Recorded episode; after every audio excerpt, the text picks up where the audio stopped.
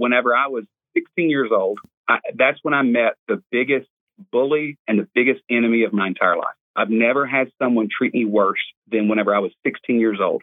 Called me names, was just brutal, abusive, like everything that he could be. And he lived in my mirror. It was me. Welcome to The Brave Place, where we journey into the lives of brave men and women who have beat the odds or who are in the trenches right now. Difference makers who have truly discovered the warrior that lives within and are living it out. This is the place that will inspire, encourage, enlighten, and challenge that brave person that lives deep down within all of us. Welcome back to another episode of The Brave Place. I'm your host, Christy Rodriguez, and we've got quite a treat for you today. We're going to be talking about uh, moving from being a sausage delivery truck driver in Southeast Texas to a five number one hit song guy. Okay. Today, my special guest is Micah Tyler. Micah, welcome to The Brave Place. Hey, this, I'm I'm so glad to be hanging with you and all the the Brave Place fam. Well, we're grateful to have you. Um, if there's anybody that fits uh, this podcast, it's you because your book, and that's what I really want to talk a lot about today, and your music. The title of your book is inspired by your hit song "Walking Free." Yeah, absolutely. And yeah, it's song. It, you know, it's three and a half minutes, and so I'm trying to shove as much as I can into three and a half minutes. So I, I feel like still a lot more to talk about when it came to the freedom that Jesus offers us. So 250 pages is a lot more room to be able to, to cover that kind of a topic. Mm-hmm. Well, one thing I love about this too is, you know, to so many of us, you hear the words walking free and, you know, run towards Jesus and Jesus is the answer. And that feels so abstract. It feels kind of untouchable and what you do in your book. And again, the title is Walking Free for our listeners, taking small steps to a big God. And this is what I love about it is it's small bite-sized steps every day. It's a 42 day journey and each step is just a great devotional on practical ways you can walk towards freedom. And I, and I really want to talk about that. I'm passionate about this topic about just being free. Can we just start with you about you know, what I mentioned earlier, driving a sausage delivery truck in Southeast Texas and where you were at that time in your life and what brought you to this place of surrender and just your, your story. Just share with us if you don't mind. Yeah. Well, I was 10 years old. Uh, that was the moment at Vacation Bible School when I, ne- I realized that I needed a savior, that I, that Jesus was the, the, the only person that could sit on the, on the seat as the Lord of my life. And, and, and so it was there that he, you know, the gospel changed my life that day. And so from that point on, when I was 17, I felt the call to go into ministry. When I was 18, right after high school, I had a youth pastor make a big impact on my life, and I, I just kind of felt like I wanted to do the same thing for for for student for teenagers.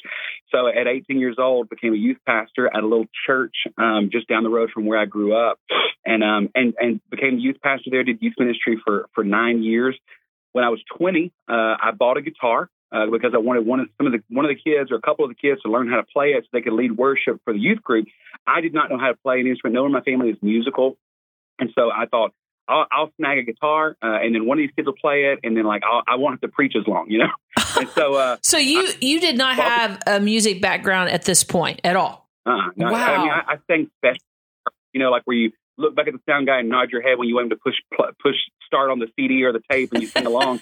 but know, I, I like wasn't in choir in high school, didn't have any instruments or anything, and so you know, I loved music. I've loved music my whole life, but had no kind of like training or anything aside from seventh grade band. But there's not a whole lot of baritone players in CCM, so it's not really a good background for me to go back to. So I, I just started picking around. I, I had a book that said play the guitar overnight, which was a lot because it took me three months to learn one song. And, uh, and I finally got the courage on a Wednesday night to play Open the Eyes of My Heart for the youth group. And then we sang that song every week for a few weeks until they got tired of it and asked me to learn another one. so I started learning more. And then it became like I started writing songs, like funny songs that would go along with my sermons. And, and like I, I would, you know, just make up things or I'd cover things or whatever to kind of go along with my messages. And then I started writing serious songs to go along with my messages. Like I'd be, you know, reading something in scripture and it would just really speak to me. And I thought, man, if there's a way for these kids to remember it better, maybe a song would be the best way for them to kind of like catch on scriptures. So I'd hop in there and write those kind of things. And then I had buddies of mine who were youth pastors who who knew that I was doing that, and they just thought it was a it'd be a cheaper option. Like they would let me know, like, hey, can you come play at our camp or come play at our retreat? I'd go, oh my gosh, that's amazing. Yeah, I'll do it. And they said, oh, what a relief because we can't afford to, to to pay like a real band. I like, I don't know what that means. whatever. So I started doing that. And so I was 27 um, and had never been on staff as a music minister or anything like that, but was just leading more and more at other places and, and for other people and for our group and that kind of thing. And then all of a sudden, I, I just, my wife and I both just felt this this calling on our life because the thing is, we will never stand before Jesus and, and him say, Well done, that good and successful musician mm. or podcast host mm. or finer or mom or dad. It's faithful servant, right? So the thing is that that's a one size fits all kind of a blanket that's getting thrown on our on us. Like our job is not to be successful. Our job is not to uh, you know be better than everyone else. Our job is to be faithful to Jesus as a servant to what He calls us to do. And so we just felt this really radical, you know, shift in our heart of what faithfulness looked like. And so um, we went to the church. They said, "Hey, why don't we take the next six months for you to work some part-time jobs, and then you can stay on as youth pastor, and then in six months you guys can step into this next thing." But that gives you a little chance to save some money. And so I, I started um, doing odd jobs. I was a substitute teacher at an elementary school. I mowed some grass for a couple different people, and then I also drove a sausage delivery truck. And I had filled in a couple times before earlier on in our marriage when I was trying to save some money. Um, and but at this point, they're like, "Hey, why don't you why don't you come out and, and we can give you a couple days a week for you to go drive the truck?" And so I just started driving a truck and being a youth pastor. So we did it for six months, and then we sold over half of what we owned, bought a single wide mobile home, put it on some borrowed land, and then I just kept doing odd jobs and stepped away from the church. They were super great about sending me out to go do this thing, and it wasn't because we had a record deal. It wasn't because we had a you know a tour bus picking us up or even a lot of shows on the books. It was just basically us feeling this calling to step out into something because Jesus called us to be faithful. Mm. So that's that was literally it'll be 12 years next week. Well, what a testimony of letting go and letting God take over. I mean, that's surrender at its yeah. finest. I don't, I don't, know another better definition than that. Well, so, there's, there's, I was just kicking and screaming and fighting too. I mean, I had my I had my Jacob wrestling moment, uh, those wrestling matches as well. And it's like, God, what in the world are you doing right now because really we didn't have wise counsel someone telling us like here okay so to become a professional musician here are the 10 steps that you need to do like that that just did not exist and, and i live in Buna texas and i still live here and there's no roads that lead from Buna texas to nashville at least not a paved one to be able to get and like i just felt it just deep deep in my chest that that god just reminded us like hey just be faithful to what I put in front of you. And so, mm. what faithfulness, like at the beginning, was driving a truck and filling in at an elementary school and helping out with, you know, playing at camps and retreats and those kind of things, and just trying to write music and, and be honest about what God was doing in my heart. So, you know, it, to, to be completely honest, today I'm doing the same thing. I'm trying to be faithful to what's in front of me. And so faithfulness just looks a little different now than what it did before. But at the same time, I'm, I'm just trying to say, God, I, I, I can't be faithful to all these things tomorrow. I can't be faithful to everything from yesterday. All I can do is just continue to commit my life to serving and being being faithful to you today. And so, you know, surrender is that is, is that daily uh, choice that we have to wake up and say, all right, is it my life or is it your life and my life in your hands? And so that's just what we're doing now. Well, I just love that. And you can see how he's multiplying your influence. I mean, there's a story that you share in your book um, towards the end of it that I just love because you said you're, you're at this pizza party and there's 10 kids and you're playing music and in your mind you're just kind of like they they care more about their pizza than they do the message I'm trying to convey right now and and God whispered to your heart in that just saying hey it's about being faithful in the little things right and uh, yeah. tell me about that moment. Yeah, I mean, the number one uh, question or comment that I get from young musicians, like if I go somewhere, if I'm playing at a church or I'm playing at a concert and I'm signing at my merch table, there's always a couple of people who will come up to me and be like, "Hey, man, I want to do this for a living. How do I how do I get to do what you're doing right now?" And because because what they see is they see me standing on a stage opening up for you know big acts or me having my own concert and there being a thousand people there and we sold the tickets and all the things and the lights are flashing and the, the sound is coming out and I've got the band around me and the whole deal. And they see the tour bus rolling up and they go, man, how do I get to do that thing? And what I want to tell them is like, hey, look, you're catching me, you know, 39 years into tr- like what the Lord's been doing. What I what I always tell them, uh, these young musicians, and and what can be applied to literally any of our lives right now is you can only be faithful to what's in front of you. And mm. so I, I tell I like, hey, look, what are you doing right now? It's not what do you want to do. It's what what are you doing right now? And they're like, oh, I, I, I lead worship for my youth group. I'm like, hey, be satisfied that God has given you something to be faithful today. Playing in front of those kids with pizza thing. Oh, you got to believe that there's moments where I'm going like, man, one day if I could just get in front of a few hundred people, I know it would be great. And man, if I had a better guitar, if I had a better sound system, I had a but the thing was, God was teaching me things in those moments, trying to play in front of 10 kids at a pizza party that was a moment that really transformed my heart and, and, and helped me remember like I can only be faithful to this thing right now. So fast forward a few years of playing those kind of places, playing at churches and doing concerts and stuff like that, but still very much was playing into bad sound systems and I was playing in front of kids who didn't know who I was and like I didn't have a song on the radio for them to sing along to. So everyone it's all new to them and if they don't like it, then it's not, you know, all the things going on. so fast forward about six, seven years into me doing music. And I remember I actually got to start opening up for national acts when they would come to Southeast Texas. And so I was kind of the local guy because I play, I, they play my music on the local radio station. And so when Building 429 comes in to do a concert, um, the promoter goes, Hey, can we have a local opener open up for you? And they're like, Yeah, sure. So they would call me. I'd get up there with an acoustic guitar and I'd play a few songs. And so that happened a couple times. Well, then Phil Wickham comes to town and, and the church said, Hey, can we have this local opener open for you? He was so kind. He said, Yes. I went and played the show. Um, and it went, it was really, really good. It was a very, very good night. And Phil was so, so kind to me afterwards and, and, and came to me and was like super encouraging. And he invited me to come back and hang for a little while. So we hung after the show was over with. And he just encouraged me and we, we talked about things and he said, Hey, let's do this again sometime. Well, fast forward nine months after that, I get a phone call from his road manager saying, Hey, how would you like to do a show with Phil in Tyler, Texas? And I'm like, Hey, I've never been to Tyler before. That'd be fun. I would love it. He said, Be there. It's an acoustic show for you. You got 20 minutes or you got 15 minutes. So just be prepared. Short version of the story. I get to Tyler, Texas a few weeks later for the show, get there for my sound check, and, and they let me know that Phil has, has not arrived yet. So they said, Hey, can you like play like like another song maybe?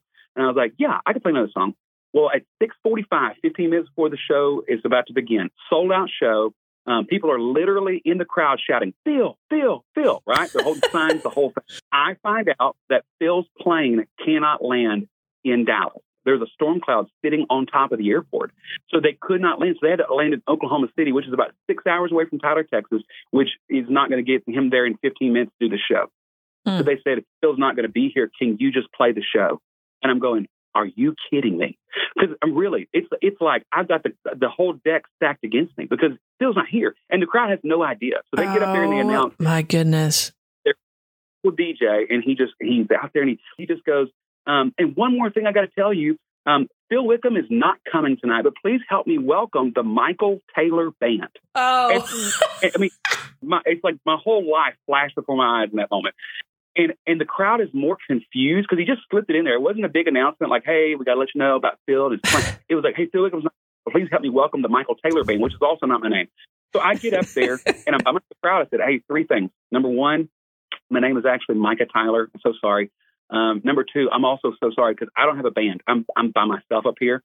And number three, I literally just decided to start a cover band called Will Fickham. Okay. Oh so my goodness, that's great. So the crowd slowly starts laughing. And it was in that moment where I just go, because the, the, the church told me, they said, hey, look, if you can do it, great. If you can't do it, we'll just cancel the show, but please consider it. And I'm sitting back in the dressing room. And you know what I was thinking about? I wasn't thinking about me playing in front of a few hundred people. I thought about 10 kids who were more interested in their pizza than they were me. And I survived that night because I served Jesus. Mm. And God moved that night because Jesus was there. So I get out there, I make my little joke, and then I start. I played every song I knew. Like I, I I'm, I'm talking about. I'm pulling out worship songs I used to play, funny songs I'd like everything I could do, and it was one of the best concerts of my entire life. Like the room wow. just went went nuts. Like it was it was amazing. So, I mean, and there were still those reminders that afterwards um, I'm in, I'm in, I go to my merch table to like talk to people, and there's this big line out there. I'm going like, oh my gosh, I've never had a line this big before. And they come up and they start talking to me, and, and I'm just, I'm signing things. I'm saying thank you for buying stuff. And this girl comes up and she goes, it's, it's actually my birthday today. And I was like, oh my gosh, here, here's a free CD. And I gave it to her, and I said, uh, so where are you from? She said, oh, I'm, I'm from Mississippi. We drove 16 hours to get here to see Phil. Oh my goodness. And I went, um, do you want a shirt? like I didn't know what to do in that moment. But like I'm reminded, this was not my crowd, Phil Wickham's crowd, whatever. But I, I remember laying, my, my wife and kids were there. We went to the hotel. I'm just laying there in the bed in the hotel and just going, all I could do that day was just be faithful to Jesus with what I had. And it wasn't what I wanted. I wanted to have a Phil Wickham show where he's there and I got to hang out with him and I got to do the. But here's what's crazy. The next day I get a call from Phil's road manager going, What did you do last night? And I said, Dude, I was just trying to survive. He said, We just keep getting messages about how great of a job you did. Would you want to come open for us on some more things? And I said, Hey, I've bought tickets to watch you, watch Phil and Shane and Shane for the last like couple of years, like tradition for us. If you guys are looking for an opener, I'd love to be considered. Fast forward a couple months later, I'm out on the Christmas. My very first tour was with Shane and Shane, who are one of the main reasons I played the guitar when I was 20 because they were my heroes. And Phil Wickham, who just gave me a chance, you know, for not showing up to a show. I later ended up signing a management deal with Phil's manager. I signed a record deal with Phil's record label, and I signed booking with Phil's booking. Like, it, and it's all because teen kids at a pizza party didn't listen to me, and I learned how to be faithful in that, and it turned into everything. So, wow, you, wow, that's you, quite a story. yeah, you just never know what God is what God is doing today. What what storm you are walking through today. What thing you're having to, to decide to be brave about today that may not get the results that you want today. But what if God is building and carving something in you so that when that time does come, you're prepared. You're prepared to get out there and sing every song you know and make the jokes and be comfortable enough up there because you knew what it was like to survive all the bad rooms and all the bad situations and all the tough spots and still be able to serve Jesus faithfully. That's a powerful word, Micah. Whew.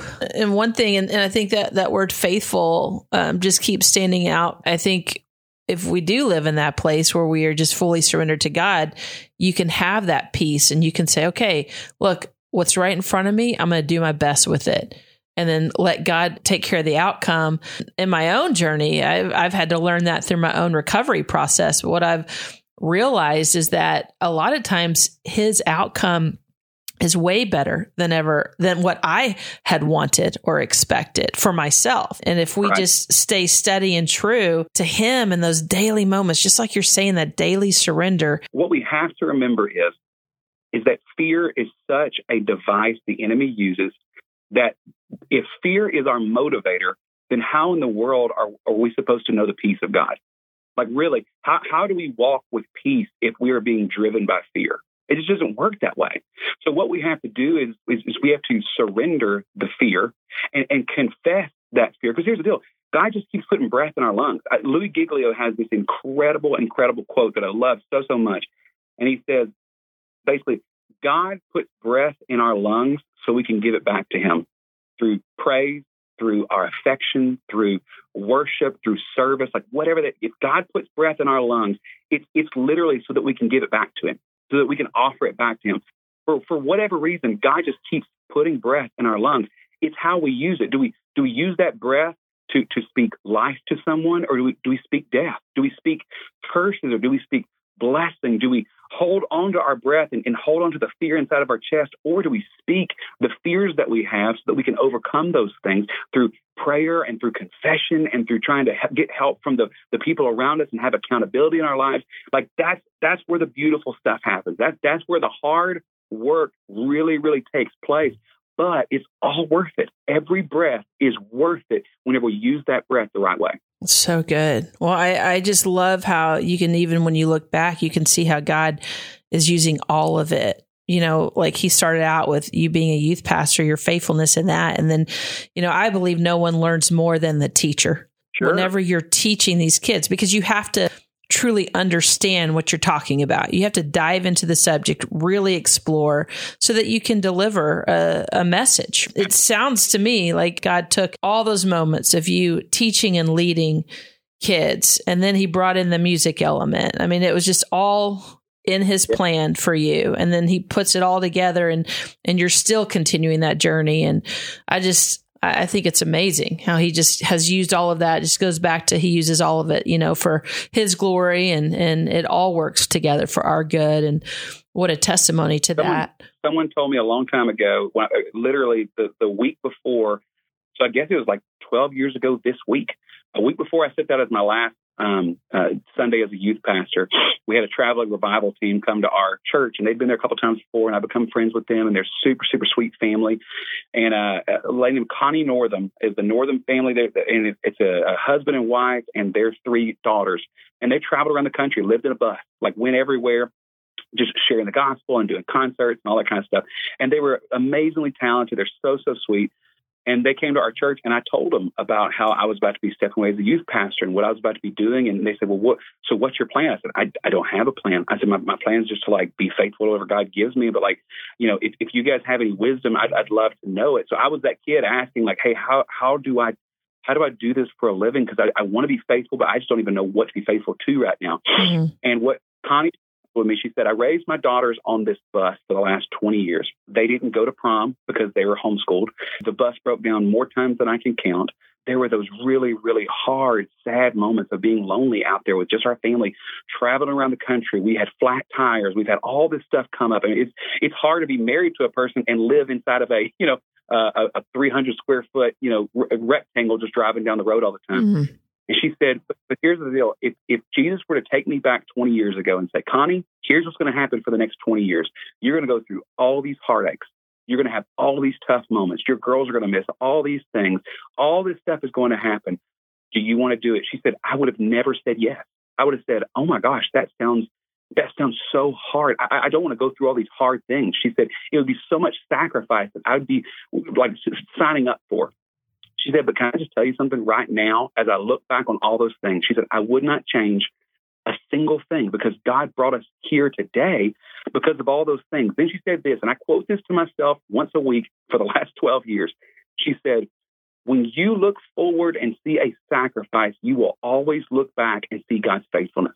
Mm. He's not calling us to Him things that are not redeemable and not things that are going to be worth it and and that are not for our good. You know, uh, God works for the good of those who love Him and who are called according to His purpose. I give myself that little pep talk more. T- I've, I've said that to myself more times than probably any phrase I've ever been given by somebody. Because they're just like, okay, God, this feels like a sacrifice coming up. This is going to be hard to do, but I, I'm going to trust and believe that what you're doing is worth it what I am doing is worth it because on the other side, I'm going to see your faithfulness. The night that, that Phil didn't show up for a show, that felt like a big sacrifice to me. And now I look back and go, no, that night changed my life. That that was God's faithfulness at work right now. So, so if there's a listener right now who is feeling they're in the middle of a sacrificial season, like they're really having to give things up, they're having to lay things down, they're they're going through a tough storm right now in their life, you will look back if we submit those moments to the Lord we will look back and we will see his goodness and his mercy and his grace and his faithfulness over and over and over again because that is who he is. You got me in tears over here. wow. Uh, 2017 was the hardest year of my entire life. That was also the year that Never Been a Moment went number one on Christian radio. Okay. I, I signed a record deal. We had Never Been a Moment on the radio, and then Different goes on the radio right after that. And it's just this very, very sweet season professionally, but at the exact same time. That summer, my grandmother gets blood cancer. Um, a few weeks after that, Hurricane Harvey poured 40 inches of rain on my house in two days. That mobile home that we were living in still, and and we had to replace four of the rooms in that in that house because of the because of the floodwaters. And then six weeks after the storm, my younger brother Daniel was diagnosed with stage four colon cancer. And this all happens within two months of each other. Like it was just like all at once, everything everywhere all at once. I was walking on stage and telling people there's never been a moment that God has not loved you and been for you while my moments were in agony. My moments were hurting right there on stage. And I'm I'm just trying to believe that there's something happening here. And I'm just asking for the mercy of God in my life. Just get like, God, show us some mercy here. Like, please just show us mercy. And I was reminded by some friends the day that I wrote a song called New Today. They just said, Hey, Lamentations chapter 3, verses 22 and 23 say this His mercies are made new every morning because he's faithful. And, and, and, I was just reminded, like, I don't have to work hard enough to get mercy. I don't have to beg hard enough. I don't have to please God enough for Him to show me mercy because of His goodness and His faithfulness. That morning, I didn't have to wait till tomorrow. That morning, God had mercies, new mercies for me that day. So, in the middle of my most brutal moment, God is still so faithful to give mercy and grace in those moments. And so here's the deal we we walked. My, my grandmother ended up going into remission, so she she was able to, to beat the cancer. We put the house back together. My brother got to ring the bell because he was a cancer survivor. Just a, uh, within the next four months after all that, and it was so so hard. But here's the deal: whenever 2020 comes up, and all of a sudden our whole life gets shut down, and I make 10% of my income from the year before, in that whole year of us being shut down because there's no concerts. You knew that whole situation. Mm-hmm. I, I'm going, yeah, but you've been faithful in the storm before. I trust you more because of cancer and hurricanes. So I'm, I'm, I'm going to trust you again. You you have you have proven yourself to be trustworthy and faithful in the dark. And so now I'm going to trust that your light will keep coming. And so as we continue to walk through hard things, as I wrote this book, Walking Free, I'm literally sitting next to my brother who is on his third battle of cancer. He's taking chemo treatments and writing his sermon for his youth group the next night because he's a youth pastor. And then at the same time, I'm over there writing chapters of a book talking about the freedom that God gives us. From the outside, it looks like that we are just locked up by, by, by our situation, our circumstances. Cancer is is prevalent. He's trying to beat it again. It is it is taking his like parts of his life. It's just really really vicious. And and at the same time, the both of us are going like, nope, there's freedom here still. Mm-hmm. It's it, Jesus is worth trusting today. And so, so yeah, I, I, this book is not something that I'm. I've figured everything out, and I'm on the other side of all these things, looking back at everybody, going, "Hey, I'm free. If you want to be free, here's 42 easy steps that you can take." That's not how this works. I am still. I wrote this book as a reminder for me. I pray that my great grandchildren one day will pick this book up and not see that this is a self help book. This is a Jesus help book. This is me going, I cannot do this. So I need you to show me the steps one at a time for us to be able to step away from our fear and into faith, away from being reckless and into being relentless. And like just really focusing each step, whether it is big and heavy and bold and hard to take, or it feels like it's just a confirmation that we're still walking in the right direction. I want to be reminded. And so my, my prayer is that I get to walk with all my friends now. Mm. That people who grab this that we walk together knowing that the author and perfecter of our faith is worth setting our eyes on and running the race towards. Wow. Well, one thing I I love about your book is that it's so honest and it's real. It's very much like your music, you know, and your lyrics, the I See Grace song. Uh, which is your most yeah. recent song, one of my favorites. Or you said, I've seen shame, the kind that comes from mistakes, the kind that won't go away. You know, when I turned around, they were right there to remind me. I've seen regret, you know, all of these things that we've all felt. And so often we stay locked up inside and and yeah. you address that in your book you're like let's talk about that let's be real let's um, deal with confession and let's deal with accountability and and be okay with that. And just even what you say about religion and and I, I just wanted to kind of maybe ask you and you don't have to answer this if it makes you feel uncomfortable but just personally, because when I read your lyrics and I read the words in your book, I'm like, this guy, he really does understand shame, regret, making mistakes. Yeah. Where is that coming from? Just from your own personal journey? Is there somewhere in there where you're like, you know what? This is what I've dealt with or where I've walked and and this is what God did for me. This is how I got out of it. Because there's someone listening today that they do have shame, they have regret, and they're locked up in that and they don't know how to get out. Whenever I was 16 years old, I, that's when I met the biggest bully and the biggest enemy of my entire life. I've never had someone treat me worse than whenever I was 16 years old. Called me names, was just brutal, abusive, like everything that he could be. And he lived in my mirror. It was me. I hated me. And I would treat myself so badly. I, I, I would believe that everybody else felt the same way I did because I hated the way that I looked. I hated the way that I talked. I hated the way that I thought. I hated the way that I dressed. I mean, I, eh, there was nothing in my life that I liked. And nobody knew. I kept that completely to myself. I was just the guy who would walk up and say hey to everybody and secretly count how many people said hey back and, and just trusting the people who didn't say hey, whether it was they didn't hear me or whatever. I believe it was because I am just so unlovable. And so I felt like in Psalm 139, when it says that we are uniquely and uh, uniquely made, I thought that was a punishment because I just want to be like everybody else. And so here's the deal.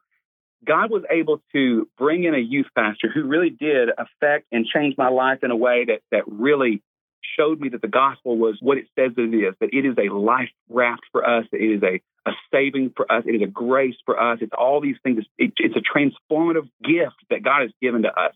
But for years and years and years, I still was the worst critic on myself that I could possibly be. And in 20, gosh, 2015, I sat down and just started thinking about that whole idea. And like, I'm going, God, I've asked you to change me so many times. Comparison is the thief of joy. And I was thieving myself from joy every chance that I got. I would look over and be like, I wish I could sing like that. I wish my show looked like that. I wish I could play guitar like that. I wish I could write like that. And I compared myself to everybody around me constantly. And it was 33 years old that I realized that if I am uniquely made, I'm also wonderfully made. And if God calls that wonderful, if God calls me beloved, then I've got to learn how to to ask him to change things in my life, not to look like everyone else, but to look like him. So I sat down with a guitar and I wrote, I want to be different. I want to be changed. Till all of me is gone and all that remained is a fire so bright the whole world could see. So come and be different in me. I was addicted to criticism. I was addicted to hurting myself. It was like almost like a comfort to me if I could go ahead and dispel myself, if I could go ahead and like talk myself out, hey, you're not good enough. That's why it's not working. You're not good enough. This is why you have to do this and this. I told myself that so many times because I thought if I can excuse myself because I just don't have the talent to do this for a living or whatever it may be, then I, I wouldn't hold myself to a high standard. So I couldn't let myself down because I just was already down all the time.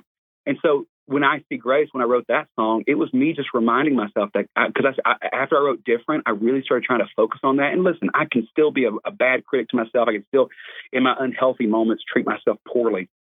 But I remember every time that I messed up, if I if I sinned, if I made a mistake, if I treated someone poorly, whatever that may be, I would hold that over my own head for years. Somehow I thought that I was a better judge Jesus could forgive me. The King of the universe forgives my sins, but I was still keeping a record. Isn't that crazy? Mm. So then I realized when I wrote different, I really tried to let grace really move in my life in a way that actually I was being transformed and I was I was forgiving myself too, right? So when it's time to, to write I See Grace, it was a moment where I realized like, oh my gosh, for the longest time I would look back on my mistakes and that's what they were. They were they were sins, they were mistakes. I felt the shame again. I held on to the pain from it. I would I would hold those things over my head. But I had been noticing that over the last few years, when I would look back on those mistakes, I wouldn't feel that pain and shame anymore. I, I would see mercy and I would see forgiveness and I would see a grace that is greater than all my sin. So I see grace was kind of just like, not like a, hey, I'm killing it now. It's more of a, man, thank God that when I look back at the mistakes and the, the struggles that I've had, I don't hold those things over my head anymore. I trust that this grace has been given to me and it is a grace that is greater than anything I've come across. And I just want to celebrate that. And I want to see grace in the things that are going on in my life day by day. Wow. I just love that so much. I think so many of us put that shame label label on ourselves. And I think it comes out in the form of addiction for a lot of us. And then it perpetuates the addiction. You know, you feel bad about yourself. So to feel better, at least temporarily, you turn to these other things. It could be toxic relationships. It could be substance abuse. It could be anything that we still want to turn to just to cope with the shame that we feel. And, and wow, I mean, what a beautiful testimony of truly understanding why Jesus died for us and, and who we are in Christ and how God sees us and uniquely created us uh, for his glory. But we are special and unique individually and we can live in that and trust in that. And, and if we do, there is freedom there. So I, I just appreciate your words so much and, and your honesty in that and just sharing that with us. I think that sometimes we think brave is taking down a dragon. Brave is running into a burning building to save somebody.